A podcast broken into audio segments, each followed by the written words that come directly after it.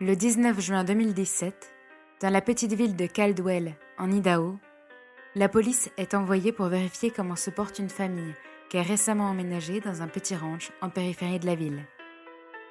Sur place, ils ne retrouvent pas un, mais trois cadavres. Je suis Capucine, et pour vous parler de cette histoire choquante, je suis aujourd'hui avec Cyrielle, Michael et Jean-Robert. Bonsoir. Bonsoir. Bonsoir. C'est l'histoire de la maison des rêves brisés.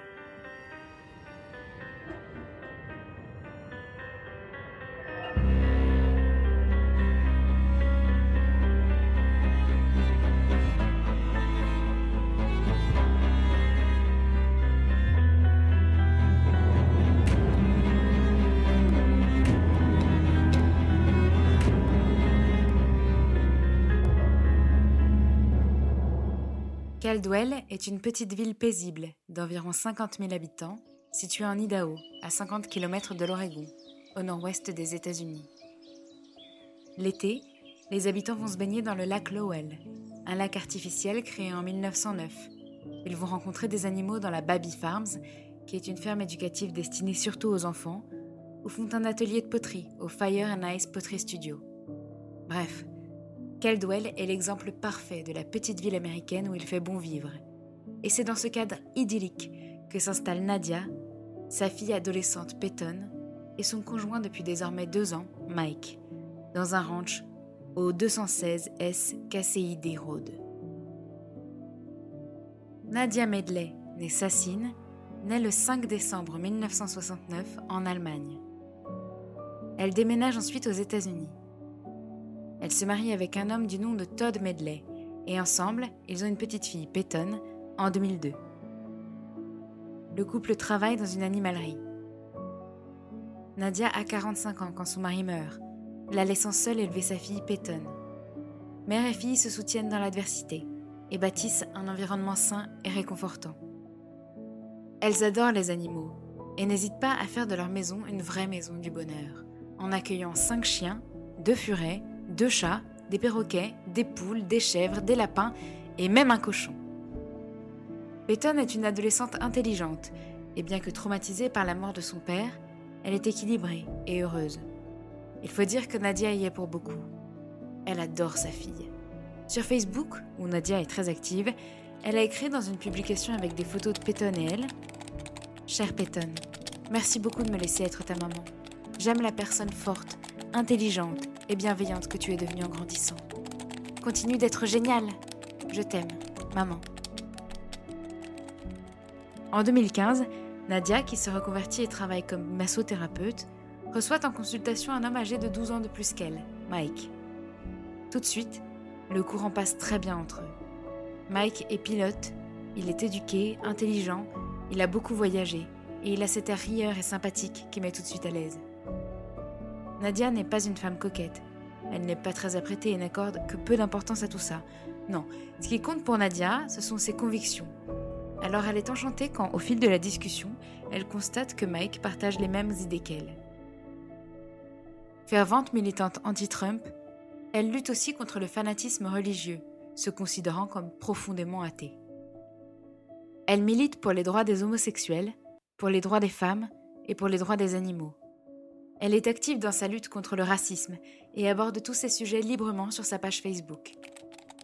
Elle est toujours à l'écoute des autres et prête à aider son voisin, comme en témoigne cette publication sur sa page Facebook. Ma porte est toujours ouverte. Un café ou un thé peut être servi dans la minute, ou même un martini. Mon canapé est un lieu confortable de paix et d'absence de jugement. Toute personne ayant besoin de discuter est la bienvenue. Ça ne sert à rien de souffrir en silence. J'ai de la nourriture au frigo, à manger dans le placard, et j'ai une bonne oreille qui écoute, ou une épaule sur laquelle pleurer. Je serai toujours là, et vous êtes les bienvenus. Outre la mort de son mari en 2014, Nadia n'a pas vraiment eu une vie facile. Enfant et adolescente, elle a été victime d'abus sexuels par son beau-père, et son ancien mari, Todd, la battait et abusait d'elle psychologiquement. De plus, début 2010, elle a accouché d'un second enfant, qui est malheureusement mort peu de temps après la naissance. Ce drame a finalement beaucoup rapproché Nadia et Peyton, qui entretiennent une relation incroyable et sont exceptionnellement proches. Nadia n'a donc pas particulièrement envie de s'investir dans une nouvelle relation sentimentale quand elle rencontre Mike. Mais elle ne résiste pas à cet homme charmant aux cheveux gris et blancs, pour lequel le mot bonhomie semble avoir été inventé. Il a 58 ans, il est pilote pour des particuliers et instructeur d'aéronefs et semble tout savoir sur tout. Encore mieux, il partage les mêmes convictions que Nadia, étant lui-même athée, adorant la nature et les animaux, et étant très impliqué pour la défense des droits humains. Très vite, et alors que Nadia n'avait pas du tout prévu ça, les deux se mettent en couple. Nadia est aux anges, et tous ses amis disent qu'ils ne l'ont jamais vue aussi heureuse et rayonnante. Après tout ce temps de vie difficile, elle a enfin trouvé un homme qui lui veut du bien. Il faut le reconnaître, Mike a tout du compagnon idéal. Il est divorcé, sans enfant, a un bon travail qu'il aime et qui lui permet d'avoir un revenu confortable. Et cerise sur le gâteau, Peyton adore Mike. D'ailleurs, les deux s'entendent si bien que Peyton se met à l'appeler papa, ce qui n'est pas pour déplaire à Mike. D'ailleurs, le 19 juin 2016, Nadia poste une photo de Peyton sur un cheval et de Mike à côté d'elle avec cette légende. Bonne fête des pères à tous les papas. Ceux qui inspirent leurs enfants, ceux qui sont là pour leur famille, ceux qui prennent le temps de faire la différence.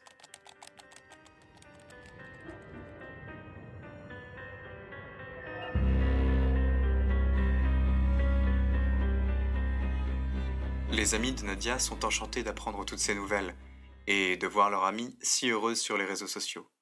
Mike est un peu plus secret. Il n'a pas Facebook, et n'a pas franchement envie d'y être. Il n'en voit pas l'intérêt. C'est donc sur le compte de Nadia que tout le monde suit leurs aventures.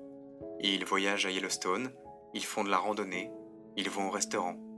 Rien de très compliqué et ça convient à Nadia. Ce qu'elle aime, ce sont les moments simples. Mike travaille beaucoup et est souvent absent pendant plusieurs jours, voire plusieurs semaines, à cause de son emploi de pilote. Ce rythme n'est pas évident à supporter pour Nadia, d'autant plus que Mike n'habite pas à côté. Il vient d'acheter une maison à Caldwell, dans la région de Boise, en Idaho. Ils habitent donc à quelques heures l'un de l'autre, ce qui complexifie encore un peu leur relation. Le 30 mars 2016, Nadia poste une photo de Mike, tout sourire, avec cette légende. Ok les gars, j'ai une nouvelle à vous annoncer. Mike a demandé à Peyton et à moi de déménager à Boise avec lui, une fois que son emploi du temps sera stable et qu'il sera un peu installé. Ce n'est pas pour tout de suite, mais on travaille à mettre de l'ordre dans la maison et à faire avancer les choses.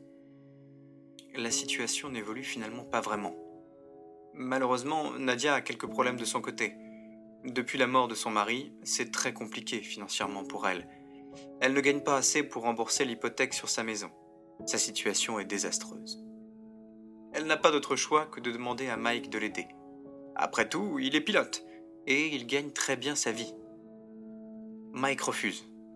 Il trouve que tout va trop vite. Et il trouve même un peu déplacé de lui demander de payer pour elle. Ce refus est incompréhensible pour Nadia, qui trouve Mike égoïste, et des tensions commencent à s'installer dans le couple. Il est aussi très compliqué pour Nadia d'envisager de construire une relation sérieuse avec Mike, car il est tout le temps absent pour le travail. Et finalement, les tensions entre Mike et Nadia sont trop fortes, et le couple finit par se séparer. Cette décision est évidemment très douloureuse à supporter pour Nadia, qui se confie à une amie. Elle lui dit qu'elle n'envisage pas d'avenir sans Mike, et qu'il lui a dit qu'il était lui aussi très malheureux. Peyton souffre elle aussi de la situation.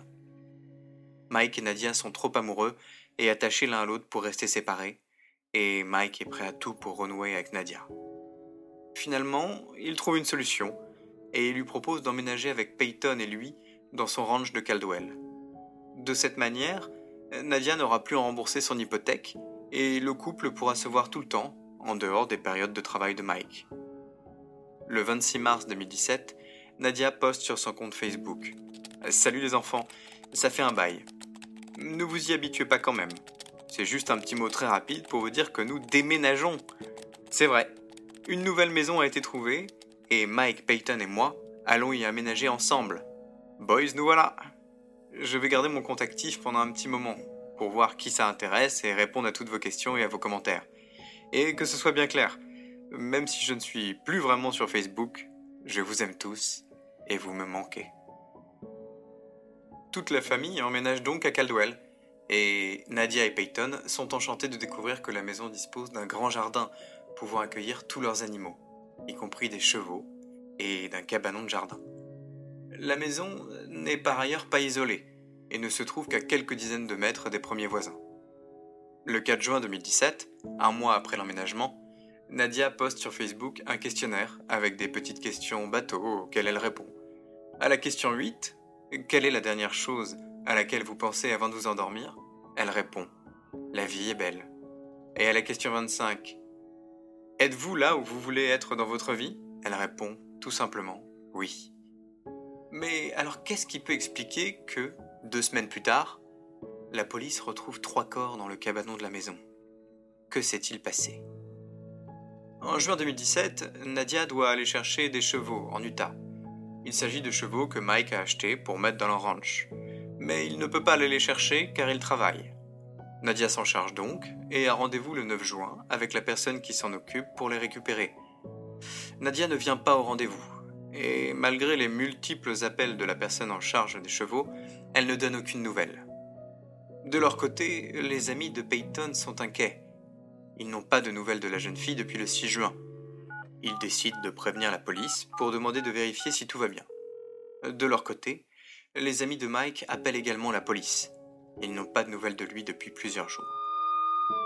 Quand la police arrive chez Mike, les enquêteurs vont dans le jardin et ils sont immédiatement pris à la gorge par une odeur infecte qu'ils connaissent malheureusement bien. C'est l'odeur de la mort. En suivant l'origine de cette horrible fumée, ils pénètrent dans les hangars, ou cabanons de jardin. C'est là qu'ils retrouvent avec horreur trois corps disposés sous une bâche, et ces corps sont dans un état de décomposition terrifiant. En effet, le médecin légiste dépêché sur place indique que la mort remonte entre 10 et 15 jours. Les trois personnes ont été tuées par balle, ainsi qu'un chien.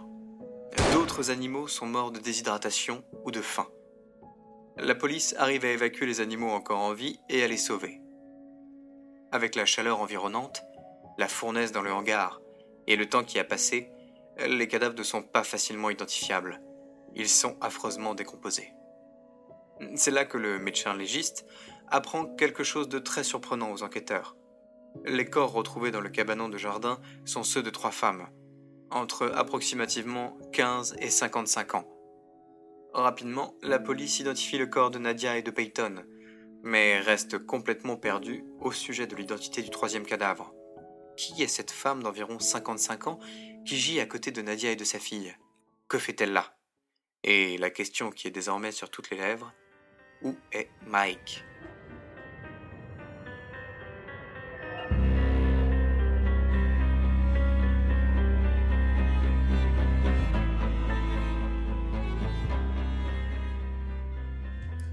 Grâce au dossier dentaire, la police est finalement capable d'identifier le troisième cadavre. Il s'agit d'une femme de 57 ans du nom de Cheryl Baker. Ce nom ne vous dit rien et c'est normal. Cheryl Baker venait d'être à la retraite après une carrière en tant que professeur d'art plastique en Utah et n'avait rien de particulier. Elle habitait à Ogden, une petite ville d'un peu moins de 90 000 habitants. Mais alors, que fait-elle à Caldwell? Il se trouve que Cheryl Baker n'est autre que la propriétaire de la maison de Caldwell, où Mike, Nadia et Peyton habitaient. Cette découverte soulève bien des questions pour vous, mais la raison pour laquelle Cheryl est la propriétaire de la maison est simple, quoique terrible. Cheryl Baker est la femme de Mike, qui ne s'appelle d'ailleurs pas Mike, mais Gerald Michael Bullinger. Le couple était marié depuis sept ans au moment de la mort de Cheryl. Et les deux vivaient bien en couple. Sauf pour les moments où Gérald, ou Mike, devait s'absenter pendant parfois plusieurs semaines pour le travail. Mais quand il était là, le couple passait de merveilleux moments ensemble, en pratiquant leur activité favorite, la randonnée. C'est pour ça que Cheryl a accepté d'acheter la maison à Caldwell. Gérald, Mike lui a promis que ce serait un endroit idyllique pour passer leur retraite à tous les deux, en faisant de la randonnée dans la nature luxuriante aux alentours. Cheryl devait d'abord attendre d'arriver à la retraite et Gérald lui avait promis de préparer la maison avant son arrivée. C'était donc un achat de couple, mais Gérald était en charge de la rénovation du ranch. Cheryl et Gérald s'étaient mariés tard, mais leurs amis les décrivaient comme étant des âmes sœurs. Ils partageaient leur amour de la nature en se promenant à cheval et en faisant du canoë, et ils partageaient aussi les mêmes convictions religieuses. En effet, si les amis de Nadia ont témoigné que Nadia et Gérald étaient deux athées convaincus, ceux de Cheryl, quant à eux, témoignent que Gérald était hindouiste, comme Cheryl, indiquant même que Gérald a appris le sanskrit avec elle et était membre, comme Cheryl, du temple Sri Ganesha. Cheryl Baker naît le 6 septembre 1960 à Détroit, dans le Michigan, et est la fille de deux parents professeurs. Elle a deux frères et une sœur. Dès le plus jeune âge, Cheryl participe à de nombreuses activités en plein air avec sa famille. Elle adore le vélo, les voyages, en allant notamment nager avec les dauphins aux Bahamas et les tortues en Floride. Elle fait du canoë dans le Grand Canyon et part découvrir l'Inde. C'est là qu'elle découvre l'hindouisme. Adolescente, elle devient maître nageur et sauve même un chiot alors qu'il se noyait dans une rivière. En 1984, Cheryl passe son diplôme et commence à travailler avec les non-voyants et les malentendants pour leur enseigner les arts plastiques. C'est lors d'un vol pour l'Alaska qu'elle rencontre un pilote du nom de Gerald Mike Bullinger. Elle est tout de suite séduite par son charme et son air jovial. Ils se marient à Park City. C'est la première fois que Cheryl se marie. Elle attendait le bon. Cheryl est tellement emballée par ce mariage qu'elle décide de coudre elle-même sa propre robe de mariée. Même si les deux n'ont pas tout à fait les mêmes centres d'intérêt, Cheryl étant plus intéressée par les travaux manuels que Gerald, pratiquant la peinture, la méditation et le crochet, tandis que Gerald aime la moto, les armes à feu et les avions. Ils se retrouvent autour de leur amour de la nature et du camping. L'entourage de Cheryl est unanime. Cheryl était très heureuse en mariage avec Gérald, était très impatiente à l'idée de déménager à Caldwell, une fois leur maison Dodgedon vendue. En apprenant la double vie de Gérald, personne n'en croit ses oreilles. D'une part, Gérald continue à passer beaucoup de temps avec Cheryl et semblait toujours aussi amoureux, continuant à l'accompagner à des dîners chez des amis ou dans sa belle famille. Et d'autre part, il avait l'air au-delà de tout soupçon pour les amis de Nadia. Selon la police et selon toute vraisemblance, Cheryl aurait décidé de faire une surprise à Gérald en allant sans lui dire à Caldwell, où elle le croyait en train de rénover la maison. Gérald aurait dit à Cheryl qu'il ne pouvait pas encore dormir dans la maison et dormait à côté, car la maison était encore longue à rénover. C'est là que les opinions divergent et qu'on ne peut que supposer ce qui s'est passé ensuite.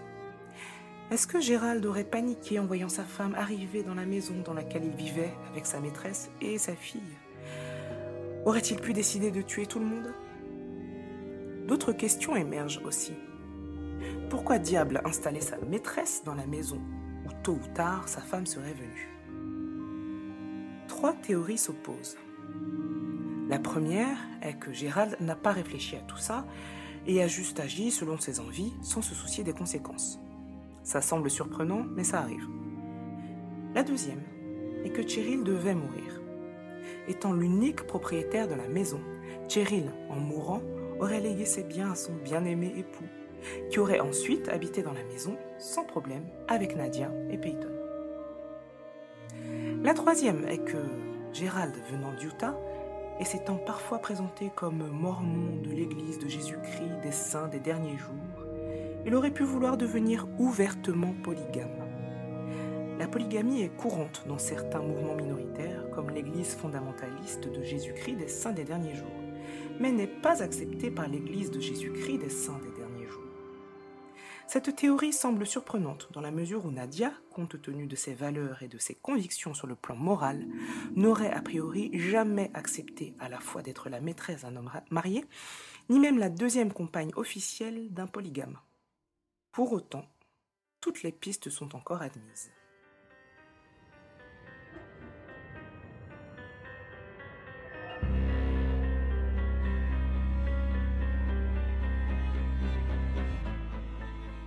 car il est évident que Gérald a bien caché son jeu. Personne, que ce soit Nadia, Peyton, Cheryl ou leurs entourages, n'avait seulement un soupçon concernant la double vie de Gérald. Nadia n'avait par ailleurs pas vraiment idée de son vrai passé. Cheryl n'était en effet pas la première femme de Gérald. Dans les années 1970, le jeune Gérald, alors étudiant à l'université en Idaho, rencontre une jeune fille du nom de Jackie. À ce moment-là, Gérald est mormon et part en mission à Manille en 1976. À son retour, Gérald et Jackie se marient au temple de l'église de Jésus-Christ des Saints des Derniers Jours à Salt Lake City en 1978, et Jackie indique qu'en rentrant de la lune de miel, elle se rend compte qu'elle a fait une terrible erreur en épousant cet homme. Le mariage entre eux est en effet loin d'être heureux. Gérald, si souriant avec ses fossettes, est en fait brutal, violent, malhonnête et manipulateur. Il a notamment un vrai problème avec le mensonge. Dans une interview donnée à l'Idaho Statesman, Jackie dit Vous pouviez le prendre en flagrant délit, le doigt de Dieu pointé sur lui, qu'il continuait à mentir sans en démordre. Parfois, lors de disputes, Gérald la brutalise pour qu'elle arrête de parler. Jackie finit par avoir peur de son mari et décide de se tourner vers l'église de Jésus-Christ des Saints des Derniers Jours pour demander de l'aide, suite à plusieurs disputes lors desquelles Gérald s'est montré particulièrement violent. L'Église n'agit pas et ne conseille pas Jackie. Alors, Jackie se tourne vers sa famille, qui refuse de croire ses allégations. Selon eux, Gérald est un homme merveilleux, incapable de faire du mal. Jackie tente la thérapie, mais rien n'y fait. Gérald ne change pas et ne fait aucun effort. Il commence même à avoir des liaisons. Gérald et Jackie ont deux enfants, L'un des deux avoue à Jackie que son père l'a frappée, alors qu'elle avait été claire sur le fait qu'elle refusait de faire usage de la violence sur ses enfants. Jackie essaye de demander à l'Église de dissoudre son mariage. L'Église refuse. Elle est sans pouvoir face à cet homme qui la bat, la maltraite, la trompe et frappe leur enfant. Finalement, Gérald décide de quitter Jackie et de la laisser seule à son sort, tandis qu'il décide quant à lui de se consoler de l'échec de son mariage dans les bras d'une de ses maîtresses. Le divorce est finalement prononcé en 1988. Ce divorce aurait pu le faire excommunier de l'église de Jésus-Christ des Saints des Derniers Jours, mais cette théorie n'est pas vérifiée. Gérald épouse celle qui était alors sa maîtresse. Nous n'avons pas d'informations à son sujet, mais tout laisse à penser qu'elle n'a jamais été au courant qu'elle fréquentait un homme marié et que le couple a finalement rompu suite à de nouvelles infidélités de Gérald. De fait, Cheryl est en réalité la troisième épouse de Gérald sans le savoir. Et, sans le savoir, elle était elle aussi sa maîtresse. Tout comme Nadia, Cheryl n'aurait jamais accepté d'être la maîtresse d'un homme marié, ni de briser un mariage. Dès le début, leur relation commence donc par un mensonge. Ces mensonges, qui entourent chaque aspect de la vie de Gérald, pourrait aussi expliquer la venue inattendue de Cheryl à Caldwell. Peut-être qu'elle suspectait quelque chose. L'annonce de la découverte des corps de Cheryl, Nadia et Peyton secoue la ville, et notamment les voisins, alors que la maison de Gérald se situe à seulement quelques dizaines de mètres des leurs. Ils expliquent qu'ils ont entendu des cris, mais rien qui suggérait qu'un drame avait lieu juste à côté. De plus, Gérald tirant parfois avec des armes à feu sur des cibles, comme on peut le voir sur une vidéo sur le compte Facebook de Nadia, il est possible que des coups de feu n'aient pas particulièrement surpris les voisins. Dès lors, la police se met à la recherche de Gérald. Et il n'est nulle part dans la maison ni autour. À ce moment-là, la police ne sait pas si elle doit considérer Gérald comme une victime ou comme un suspect. Gérald est aperçu à plusieurs endroits après la date supposée du crime, c'est-à-dire autour du 6 ou 7 juin. Le 10 juin, on aperçoit Gérald prendre son petit déjeuner à Nampa, en Idaho. Il part ensuite en camion récupérer sa Ford Focus chez le garagiste en Utah. Il laisse ensuite son camion en Utah. À ce moment-là, les corps n'ont pas été découverts et ne le seront que 9 jours plus tard, le 19 juin. Le 11 juin, il est aperçu sur une caméra de surveillance en Idaho. Le lendemain, sur une autre caméra d'un camping dans le Wyoming. Et le même jour, la police retrouve sa Ford Focus abandonnée dans la forêt nationale de Bridgeton. Plus personne n'a jamais vu Gérald. Selon la police, il s'est très probablement suicidé peu de temps après avoir commis les trois meurtres. Pourtant, tout l'entourage de Gérald considère qu'il est inenvisageable qu'il se soit suicidé. En effet, dans l'imaginaire collectif, un sujet souffrant d'un trouble de la personnalité antisociale, plus communément appelé sociopathe ou psychopathe, est trop dénué d'émotions pour se suicider. Mais cette croyance n'est pas tout à fait vraie. En réalité, les personnes souffrant d'un trouble de la personnalité antisociale ont un risque suicidaire près de 4 fois plus élevé que la population générale. Il est donc possible que Gérald se soit suicidé dans les jours qui ont suivi le triple homicide. Ceux qui pensent que Gérald ne s'est pas suicidé considèrent qu'il aurait fui à travers la forêt à pied pour rejoindre le Canada. Il est toujours recherché et considéré comme armé et dangereux.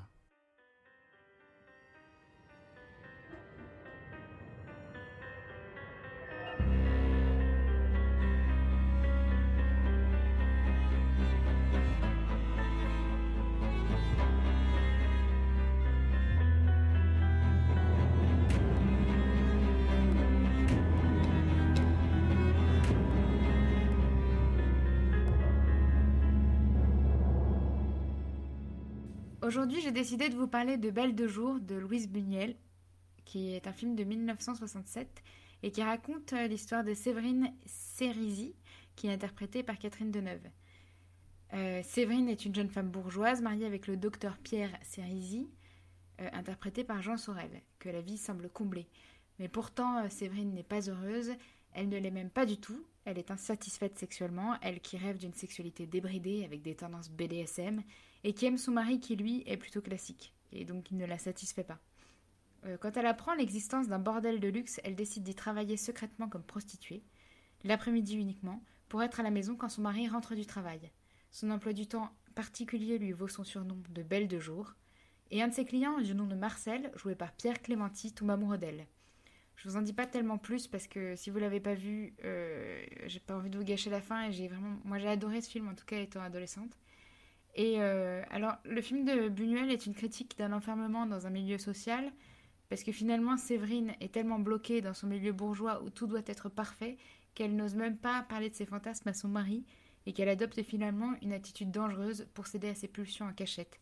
Et donc, j'ai choisi ce film parce qu'il a un peu comme thème aussi de la double vie. Euh, Séverine cède à ses pulsions et en devient une épouse plus épanouie, plus gentille, plus heureuse, même si cela est dû au mensonge. Gérald, lui aussi, donc Gérald Bollinger pour ceux qui n'ont pas suivi, Gérald, lui aussi, cède à ses pulsions d'une autre façon, mais tout le temps où il est avec Nadia ou avec Cheryl, c'est le compagnon idéal. Il est bienveillant, à l'écoute, dévoué et intéressé. Ma question pour vous aujourd'hui est donc, à l'image de Belle de Jour, est-il parfois nécessaire d'avoir un pan de vie secret pour être un meilleur compagnon?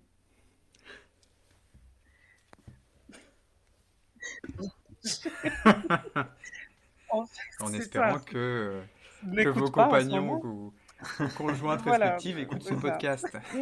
J'ai très envie d'avoir la réponse de tu, tu commences hier, hein, je pense que c'est plus. Ouais, je pense que là, t'as pas le choix. Hein, la suite de. eh bien, écoutez, je vais courageusement répondre non. non, euh, je sais pas, j'ai envie de prendre la question euh, sous un autre angle. Je pense déjà qu'il faut pas se renier pour être heureux, ça c'est certain. Et, et alors peut-être euh, moins aujourd'hui, mais euh, il y a une époque où il y a beaucoup de gens qui reniaient qui ils étaient pour, pour, pour rentrer dans des moules sociaux qui leur étaient imposés, et même si ça existe encore, ça existe peut-être un peu moins. Maintenant, avoir un pan de vie secret, qui n'est pas forcément un jardin secret. on peut avoir ces petites... Je, l'ai peut-être mal formulé, mais c'est peut-être enfin, une part de soi un gros jardin. Ah ouais, là, ça, là c'était... Ouais. Oui, là, il y avait plusieurs hectares là, quand, tu vas te faire hein. fouetter dans un bordel, c'est un beau jardin quand même. Hein. Là, c'est. c'est un, un, parc secret, quoi. Euh, euh, non, moi je pense que ça, il faut, il faut en parler tout de suite, surtout aujourd'hui où les, les unions, entre guillemets, sont plus facilement brisables. Euh, garder ce genre de, de, choses pour soi ou penser que ça va, que ça va, que ça va passer, c'est aller, aller dans le mur. Donc moi je dirais que non. surtout sur ces, sur ces sujets-là, que ce soit sentimentaux ou sexuels. Mais moi, à l'inverse, pour répondre à ma propre question, je trouve Ah. que oui, c'est hyper important d'être euh, extrêmement libre dans Bah, je serai là l'après-midi maintenant. Non, Pardon, c'était une blague. euh, Allez, allez-y. Bah, vas-y, euh, je t'en prie. Ouais, non, moi, je suis assez d'accord avec toi, JR. euh, Mais ne serait-ce que pour euh, bêtement, euh, moralement, en fait. C'est pas très à la mode de parler de, de, de morale, mais, euh, j'ai envie de dire tout bêtement que ça ne se fait pas. non, après, effectivement, mais je pense que la, enfin, vous avez mis le doigt dessus, c'est que la nuance entre avoir son petit monde à soi et aller dans les extrémités de notre ami Gérald, c'est quand même deux choses très différentes en termes de, peut-être pas de nature, mais de degré, et que moi je fais clairement la nuance. Pour le coup, oui, je pense que c'est important d'avoir d'avoir un petit jardin secret, mais pas euh, un parc de, de 10 000 hectares. quoi. Mhm. Et qu'est-ce que tu mets dans ton jardin secret, du coup, euh, Michael, puisque tu parles Eh de ben, petit jardin Je ne peux justement pas le dire, et c'est tout le principe Bah oui, quand même, c'est pas pour t'amuser avec nous, là, parce qu'on parle de petit jardin secret. Oui, bah, euh, pff, moi je suis plutôt d'accord avec vous aussi. Après, euh, euh, j'ai envie de me faire la porte-parole des gens qui ont des hectares et des hectares de, de jardins secrets. Je me dis que finalement, cette notion de morale, hein, c'est- la société actuelle qui nous dit que c'est pas bien finalement de de- de- de- d'avoir euh, des hectares de jardins secrets. Mais à la base, on n'est quand même que des, des, des- des animaux. Enfin, il y, a- il y a peu d'animaux finalement. Oui, la Ou Bible, la c'est Et on, est, et on est quand même que des animaux à la base. Et c'est vrai qu'il y a quand même très très peu d'animaux qu'on connaît qui sont, euh, qui sont monogames finalement. Donc est-ce qu'on ne renie pas en permanence euh, une part de, de, nous-mêmes qui en fait fait partie de... Voilà. Je, je, je, pratique pas, hein, mais je dis, voilà, si, je j'excuse pas forcément les, je, je trouve pas d'explication à ceux qui font ça, mais je me dis que bon, est-ce que finalement ça fait pas partie de notre nature profonde de, de, de mammifères et d'animaux de, de, Je, je t'invite à tenter euh, l'excuse euh, nous ne sommes que des animaux euh, en, en Non, cas de ça va tromperie. Et normalement, ça passe. Non, mais je me- Tout est sauvé. Ouais. Non, Mince, et pourquoi j'ai voilà, pas pensé que- avant Que finalement, bon. Et tu sais que le lion a plus de 300 Eh ben, partenaires voilà. sexuels dans sa vie. Voilà. Et on Non, dit que c'est le roi. Non, mais c'est une blague. hein. Ceci, c'est n'est pas une information. Mais c'est surtout qu'il y a que genre 4 lions sur Terre. Non, mais Robert, tu disais qu'en plus, non, il faut jamais se réfréner. euh, Peut-être que lui, il n'a pas eu envie de se refréner, justement. Il s'est dit, allez, euh, après tout. euh, Non, mais ce que je, ce que je voulais dire, c'est qu'il ne faut, je, je pense qu'il faut surtout ne pas, euh, bon, sauf quand on a des grosses déviances qui entraînent, par Voilà. exemple, le décès d'autres personnes. euh, ça, bah, évidemment, bah, s'il vous plaît, faites-vous soigner. Mais si- sinon, euh, tout ce qui, quand on a quelque chose qui crée beaucoup, je pense qu'il n'y a rien de pire que la, la frustration et, et, et les choses qui pourrissent en soi et, et qui sont euh, liées à des non-dits, plutôt pour revenir sur le film que sur l'affaire, parce que l'affaire, évidemment, c'est un Il est malade. toujours en fuite. hein. Mais euh, gaffe. voilà. Non, mais la- l'affaire, c'est un malade parce qu'il a fini par, par tuer, euh, par tuer les, les nanas. Mais euh, je suis désolée, juste un gars qui a une double vie, c'est pas plus un malade qu'une nana qui se prostitue pour le plaisir l'après-midi. Enfin, euh, c'est juste que l'issue n'est pas la même. Mais, euh, mais par exemple, j'ai appris que euh, Pierre Belmar avait une double vie. Ah, je Oui, savais bien pas. sûr. Et euh, Mais c'est pas une très belle personne, hein, je suis Oh. désolé. coup- attends, Oui, c'est notre père à tous. J'ai fait des affaires formidables grâce à lui. oui, bah oui, mais oui. Ah non, mais on peut pas cautionner le mensonge, quoi. S'il voulait quitter sa femme, euh, qu'il la quitte, mais euh, vous voyez ce que je veux dire Bah justement, le, le, le frère de Cheryl a dit ça. Il a dit, euh, quand il a appris euh, ce qui s'était passé, il a dit Mais je, je, je vois pas en quoi c'est difficile qu'il en choisisse une des deux, qui quitte l'autre et qui fasse pas chier le monde. Exactement. En l'occurrence, chez le monde, c'est tu veux faire un Mais massacre. il était un peu en euh, tension, je pense, ce monsieur, parce qu'il était dans, il avait l'air de vivre quand même dans un milieu très puritain, américaine, euh, l'Utah, mormon, etc. Donc, Oui. je pense que ça amplifie encore le, la déviance Ouais. quand tu es en, en décalage par rapport à, à, à- à ton environnement euh, social et moral direct, quoi. C'est pas pour lui trouver Oui, des vrai. excuses. hein, mais- En Oui. fait, euh, en, en, euh, c'est juste que moi, je me disais, ma question, c'était, je l'ai pas très bien formulée, mais aussi, est-ce que on peut excuser, euh, enfin, par exemple, disons, euh, Martine est mariée avec Gérard. Euh, Gérard est Un infect. fake, c'est-à-dire. Mais un jour, Gérard, Bah, il est, il est con. Euh, il est con, il est pas très sympa avec euh, Martine. Il Ah. l'écoute pas quand elle parle. Il veut jamais faire de trucs avec elle. euh, il, il est con. Mhm. Et puis un jour, Gérard rencontre Sandrine. Euh, et puis euh, parfois, une fois toutes les deux semaines, il se tape Sandrine derrière la à photocopieuse son travail. à son travail. Mais grâce à ça, Ce qui est plutôt grâce à ça, eh ben Gérard devient, comme il, est, il a son petit à côté, il devient un mari Hmm. extraordinaire avec euh, Martine. Il est tout le temps là pour elle, il l'écoute, il l'aime, machin. Est-ce que ça fait de... Enfin, Bah, Mais oui. ça devient une meilleure personne comme ça. Si, le dimanche, il va, Mais- il va confier ses péchés après tout. Non, mais il y a aussi il y a la question de la transparence vis-à-vis de, de Martine, en l'occurrence, parce qu'il y a des couples hein, qui, euh, qui, après une certaine durée de vie, acceptent ce genre de compromis. Je dis Parlons pas des qu'il faut le faire, libres. mais, Tout à fait. mais euh, C'est ça, oui. c'est aussi ce critère-là de, euh, pour que ce soit moralement plus acceptable d'être euh, d'être dans la vérité, au moins vis-à-vis de, de la partenaire. Bah oui, parce que la question, c'était le, Oui. c'était le secret. Et secret égale trahison. Mm. Et là, c'est Oui, que, des tra- que des trahisons. Oui, euh, alors moi, pour répondre à la question moi-même que je me pose, je trouve que Ah. Gérard est une grosse merde. Non, bon, parlons peu, parlons bien. Euh. Oui, oui. Oui, oui, Oui. non, Gérard, c'est une merde. S'il a besoin de se taper Sandrine pour être sympa avec Martine, c'est qu'il a un problème psy à régler très fort. Et si vous êtes, si vous nous écoutez, que vous êtes dans le cas, que vous mentez à votre conjoint, n'hésitez Voilà. Si pas à vous vous appelez Martine et que votre mari s'appelle Gérard, posez-vous les bonnes Vous les questions. bonnes questions. Et n'oubliez pas, Gérard est un con. Oui, donc. c'est- Ah, c'est Ouais, technique ce soir. a un avis assez Ouais. tranché sur la question. C'est, c'est- voilà. C'est pas- Non, mais après, on Voilà. ne juge pas. Surtout, il y a des, évidemment, il y a des situations très difficiles, euh, très compliquées, des obligations Oui. morales aussi parfois. Chaque histoire est, est différente, C'est évidemment. sûr que moi, je trouve que ça s'explique mieux si par ailleurs Martine euh, est par exemple très lourdement Voilà. Dieu. C'est-à-dire. Et c'est là que ça glisse. C'est là, là, ça, là, ça brille, là. Non, non, mais par exemple, si elle est, Ah. si elle est dans le coma, Ah oui. Coma.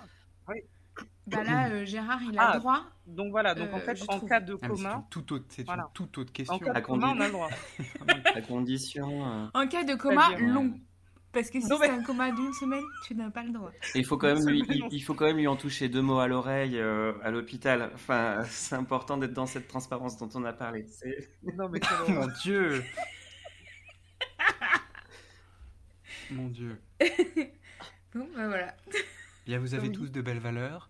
Euh, très bien. Bref. En tout cas, moi, je suis ravie de, de, de finir la saison sur, euh, Ah oui, moi sur aussi. ce dialogue. Je On va encore se prendre de mauvais commentaires. Si vous nous écoutez, euh, laissez-nous des bons commentaires, s'il vous plaît. Oui, oui, oui. Et ne profitez pas de l'été pour, euh, pour Oui. faire grandir votre jardin secret, par exemple aussi. Oui. En plus, de toute façon, l'été, c'est pas Non. une super saison Il pour les jardins. ça, ça va pas du tout. C'était plutôt le. Mais on peut dire que c'était Oui, une moi, super adoré. histoire, Je la connaissais pas. Merci, Capitaine. Vraiment. Ah, c'est vrai Bah, je suis assez contente. euh, Elle était pas, pas, pas très connue. J'ai galéré parce que la plupart des articles Ouais. sont très courts. Mais c'était non vraiment, c'était très bien. euh, écoutez. moi j'ai beaucoup aimé et puis euh, puis cette fin ouverte, Merci forcément, il prend la fuite, Mm. tout ça, tout ça. Ah oui, Bah, d'ailleurs, moi vous je pense que comme Xavier, je sais pas. Ah, il est grave. Comme Xavier Dupont-Ligonnès, il habite dans ma cave. Écoutez. Joao, tu nous Et entends d'ailleurs, les, les deux s'adorent. hein. Euh, cul et chemise. Ah bah, eh. Non, moi je pense qu'il est vivant, et comme plein de, de- on va on le retrouvera dans 10 ans, dans 15 ans, et il aura refait sa vie. Moi je pense qu'il est vivant.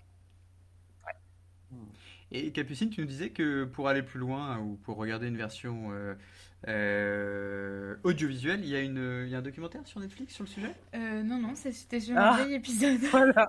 Voilà. Merci. Au revoir. pour Cette intervention. Non, mais- Il y a eu le, le truc, euh, il y a eu The Girl in the Picture, Je l'ai pas The encore Girl regardé. in the Picture, qui est sorti euh, sur Netflix et qui parle de, de l'affaire dont on parle dans. Ça s'appelle comment déjà cet épisode Le. le, le, un, le Insaisissable. Eh oui. Insaisissable, tout à fait, ça n'a donc rien grave. à voir, désolé. Et tu l'as regardé du coup, euh, The Girl in the Picture euh, Ah. Euh, yes, euh, I watched it and it Ah, was. il faut ok. ok. Ok, super. Euh, en fait, c'est que c'est plus sur. euh, c'est- c'est- Il y a, il y a des trucs d'enquête Euh, alors, c'est. Euh, Il y a des trucs un peu qui se. Ça m'a un peu déprimée à titre personnel parce que j'ai vu qu'il y avait quelques informations qui n'étaient pas tout à fait euh, Les mêmes euh, les mêmes et euh, bah, je pense que eux ils ont plus de sources Ouais. parce qu'ils interro- ils interrogeaient les gens dans le Mm. direct. Mais bon, euh, ça, ça m'a. Je me suis dit merde. Pourtant, mais- j'avais vraiment bien travaillé. Mais, euh, mais sinon, je trouve ça intéressant parce que c'est plus sur euh, l'aspect psychologique. Fait un peu les violons et tout, mais on, in- on interroge des amis de chacun, euh, voilà, euh, qui parlent de ce qu'ils ont vécu et tout. Et euh, ça, c'était pas mal. C'était pas mal. Et j'ai lu d'ailleurs, j'ai vu un, j'ai pas lu l'article, mais j'ai vu un article qui disait que c'était euh, très très très euh, choquant. Les gens avaient été très choqués par cette histoire. euh, voilà. Mais on parle pas de, c'est toujours pas l'histoire euh, Voilà. d'aujourd'hui. C'est la petite parenthèse. Non, non. Tout à fait. Mais je crois qu'on a fait, on a à peu près fait le tour. T'as des, t'as des choses à ajouter, toi Euh, moi, je voulais dire que je pense qu'il est mort. Moi aussi. Ouais, ouais. moi aussi, je pense qu'il est mort. Ouais. Je pense parce que contrairement à Dupont de Ligonnès, même si on peut dire que Bollinger c'est euh, c'est l'heure Dupont de Ligonnès, euh, et ben Dupont de Ligonnès il avait quand même euh, prévu son, son coup. C'était quand même euh, c'était un assassinat. Alors que là c'était un peu un meurtre parce qu'il était euh, il n'avait pas le choix. Enfin il a Ah. été mis devant le fait Ouais, accompli. Il a été surpris. ouais. Et je pense que là, il peut avoir de la culpabilité, alors que pour euh, Dupont de Ligonnès, euh, je vois pas tellement en quoi on peut avoir de la culpa- culpabilité quand on a vraiment prévu son coup depuis des semaines et tout ça. Ouais. Oui. Mm, mm, mm. Je Ah, vois, je vois. En tout cas, j'espère fort qu'il est mort. Et s'il est pas mort, que c'est genre une sorte d'esclave sexuel Hmm. pour des Des- gens très Pour des bizarres. Cana- Comme The Cramp, Ouais. la crampe dans Pulp Fiction. Hmm. Ça se retourne contre lui. Par des Canadiens bizarres, ouais. Mm. Pour des Canadiens bizarres. Des Canadiens. Non, parce qu'il veut passer Ah la frontière. pas au Canada. si l'idée c'était qu'il. Ouais. Quel épisode, euh, Géo? Oui, je l'ai relu même. oui, oui, tout à fait. Alors, on se retrouve quand après l'été? Alors, on se retrouve à la rentrée. On ne sait pas exactement le- la semaine, mais probablement la première semaine de septembre, peut-être la deuxième, Non, ce serait. mais pas la troisième. Ouais. Et ça, c'est certain. Tout à fait. En tout cas, ce sera en septembre.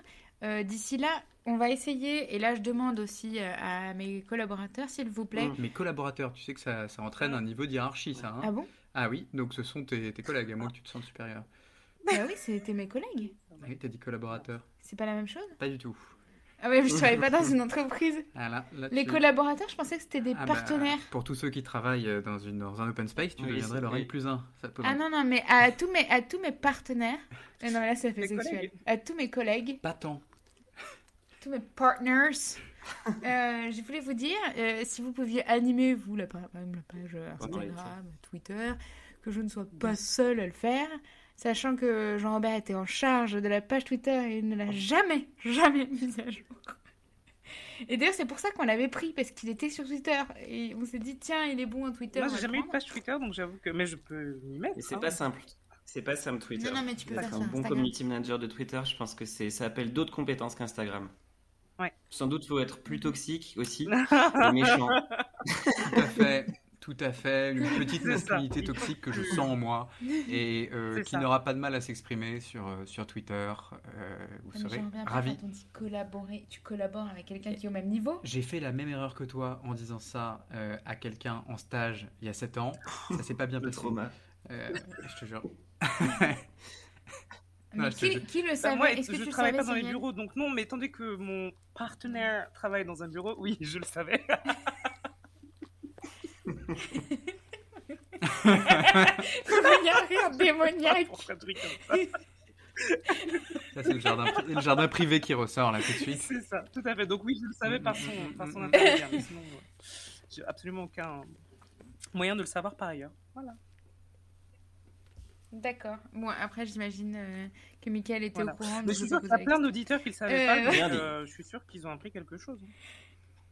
Exactement. ce sera l'info Ne pas principale dire à retenir de ce, collaborateur, de oui. ce podcast. Hein. euh, Non, euh, sauf à considérer euh, parmi nous le diable comme une, un genre d'organisation matricielle, euh, comme on dit dans le monde du management. Bon, après, on est un peu la licorne des podcasts français, donc euh, moi je suis ravi. Ah, ok. Bon, Allez, c'était un plaisir de vous- d'être avec vous ce soir. C'était trop bien. merci. Et c'était et on vous souhaite à tous un très bel été. On, on vous invite, comme vous aurez pas mal de temps cet été, à nous mettre un gentil commentaire N'hésitez pas. ou à nous oui à nous écrire. On va peut- peut-être faire des stories sur des certaines affaires, comme on l'a déjà fait par le passé, mais certains d'entre nous ont une vie et n'ont pas le temps de toujours mettre à jour Instagram. Euh, et donc euh, voilà, on se retrouve à la rentrée. Euh, merci de nous avoir écoutés cette année et euh, Bonne bisous. soirée. Bonne soirée. Belles Passez de vacances. bonnes vacances, à bientôt. À rentrée.